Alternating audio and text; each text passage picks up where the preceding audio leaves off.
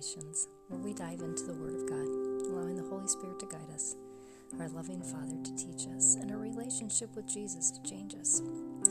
Each day we dive into um, some scripture, and I encourage you from that point to follow a cross reference.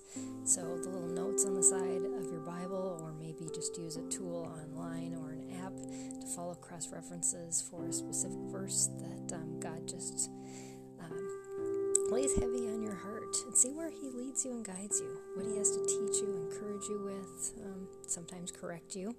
Um, and it's always good. So um, just carving out that time for God.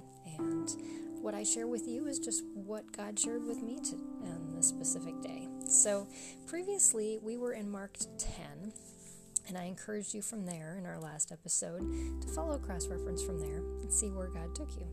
Um, for me this morning, it was into Matthew 8. And actually, I read through the entire chapter. It's an interesting chapter in itself because it talks about a variety of different people who encounter Jesus.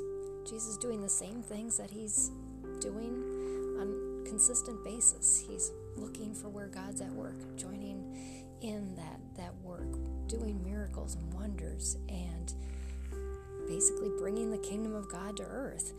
And the responses of the people are extremely different.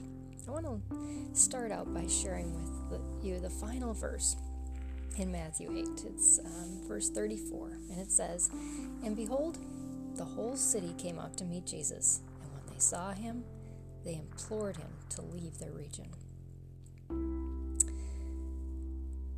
Yes, Matthew 8 is just filled with these accounts of signs and wonders performed in plain sight to the people.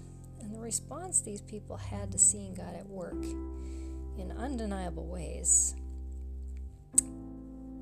was, well, different, varied from great faith and belief,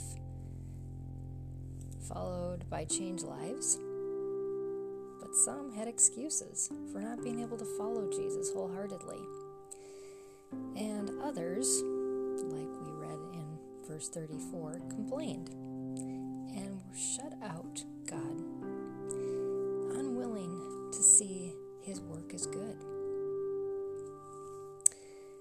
Just as back then, we as Christians, we fall into one of these camps when we see Jesus at work in our lives we can fully embrace His work, drop our own agendas, trust in His provision, and follow Him with vigor. Or we can make excuses, be content with knowing about the work of God, wishing we had what it took to follow Him, praising others from afar, and applauding them, but continually justifying why those people have greater faith a more open schedule, better gifts, or any other excuse we can come up with to not be all in with the work Jesus is doing. And then there's that last camp.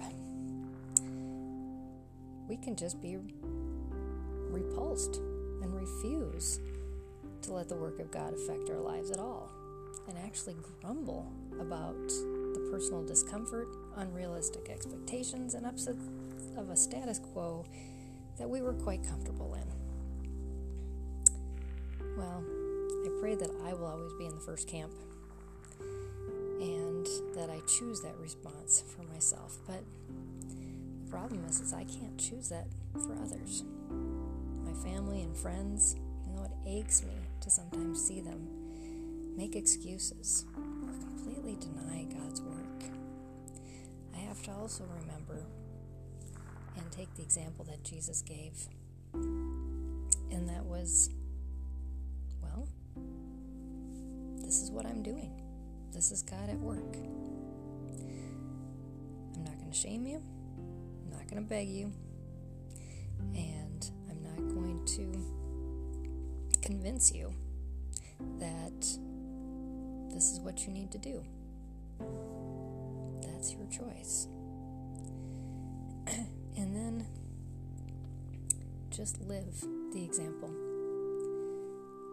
of the kingdom of God at work. I encourage you to follow cross reference from Matthew 8. See where God takes you. And then join me next time